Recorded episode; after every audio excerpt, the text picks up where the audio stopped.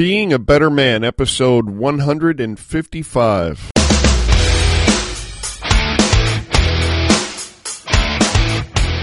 All right, guys, welcome to Wednesday. Welcome to Storytime with Alf. Storytime is where I tell a true story from my strange and interesting life. The purpose of the story is not just to entertain you, but also to share with you the lesson or lessons I learned from that story. They might even cause you to reevaluate parts of your life and help you get lessons that you never knew were there. With that being said, just sit back, relax, and enjoy the story.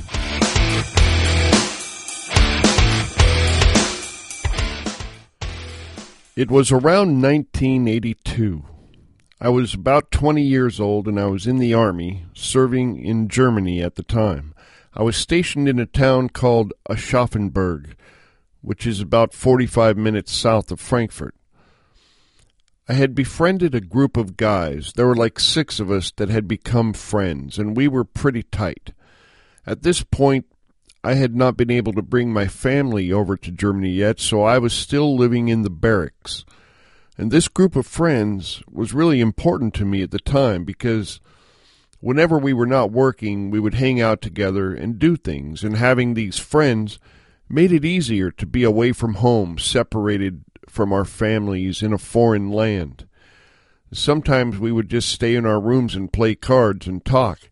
Other times we might hit a few bars together. On weekends, we would often travel as a group to watch rodeos. Yes, they had rodeos in Germany.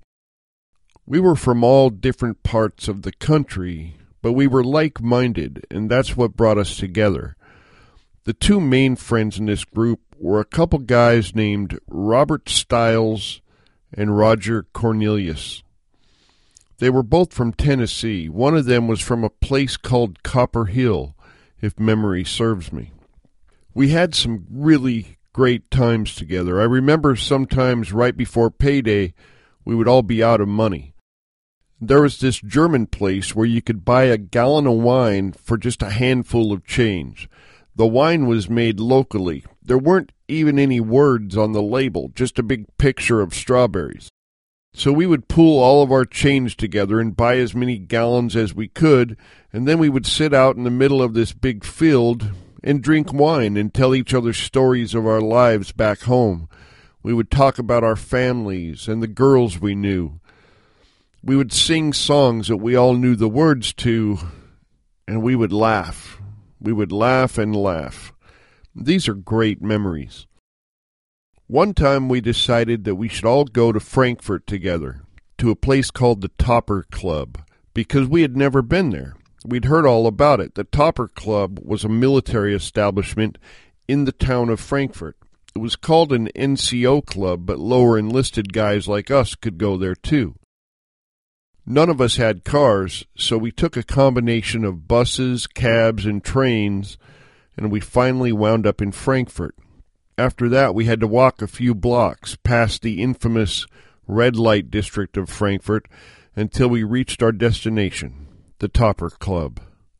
At this point in my life, I only listened to country music, as did my buddies. That's one of the things that brought us together. We all considered ourselves cowboys. We all had cowboy hats and cowboy boots, and we all came from rural areas and were used to working hard we had similar values. We respected honesty and hard work. And we came to the Topper Club on this night because they were featuring a country music band. The night started off great. We were having a blast listening to country music and drinking German beers, and we were dancing a little bit too. We were all having so much fun that it was easy to lose track of how many beers we had.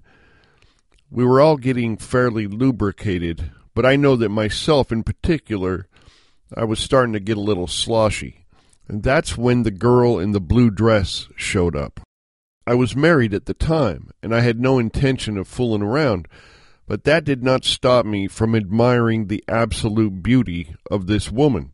It was like she walked right out of a fairy tale book. Her dress was sky blue and fancy, like a formal dress you'd expect to see at some hmm. fancy ball.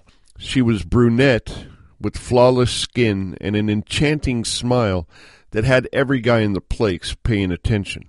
I decided to dance with this woman because I knew if I didn't, that I would regret it.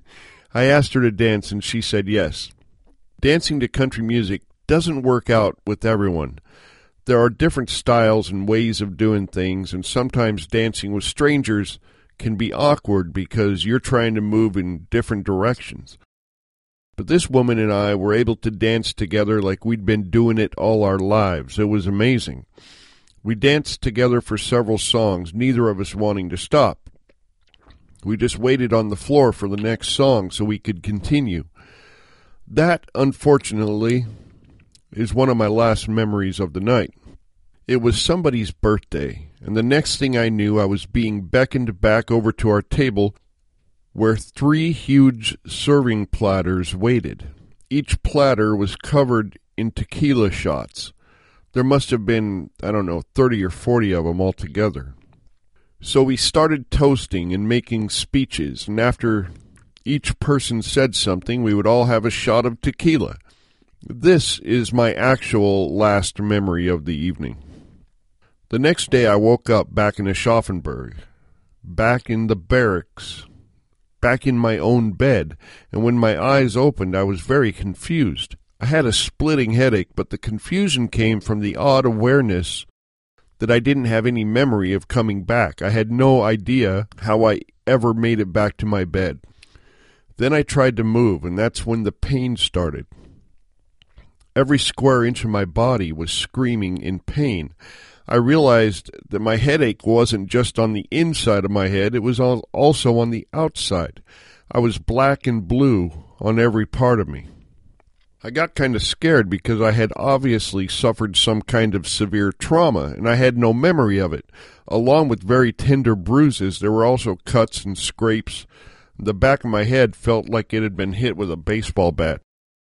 Had I been jumped and beat up? Was I in a car wreck or a train wreck? Maybe I was hit by a car as I was walking home. I needed answers, but moving in any way was difficult. So I called out into the hallway for my friend Roger.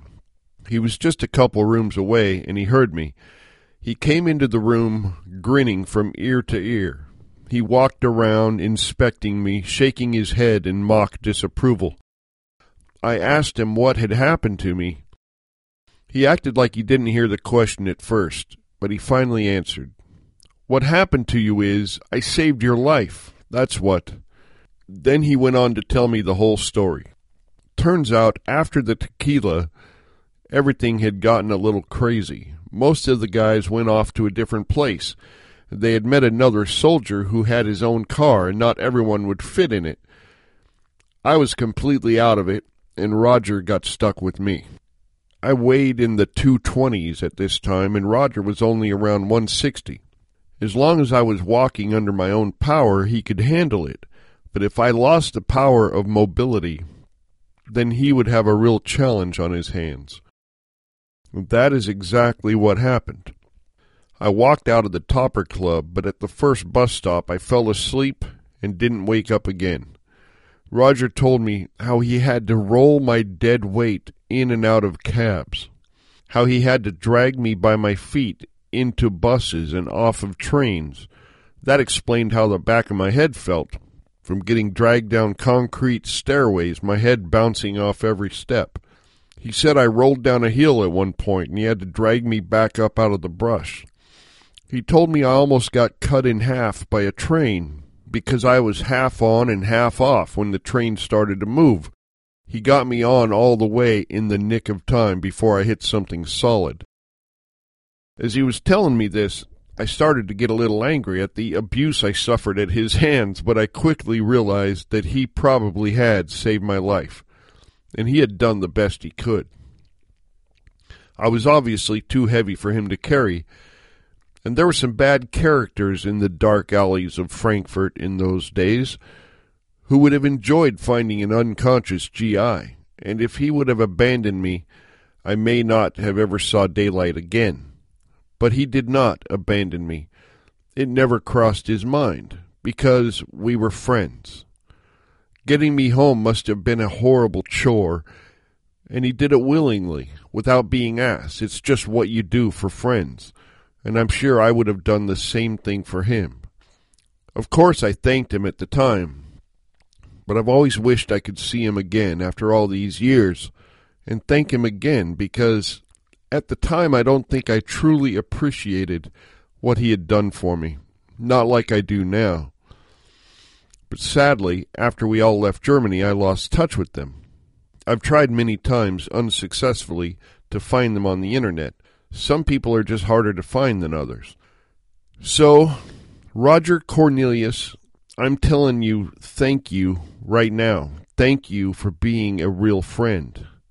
Maybe Roger or someone who knows him is listening, and if you are, I hope you get a hold of me.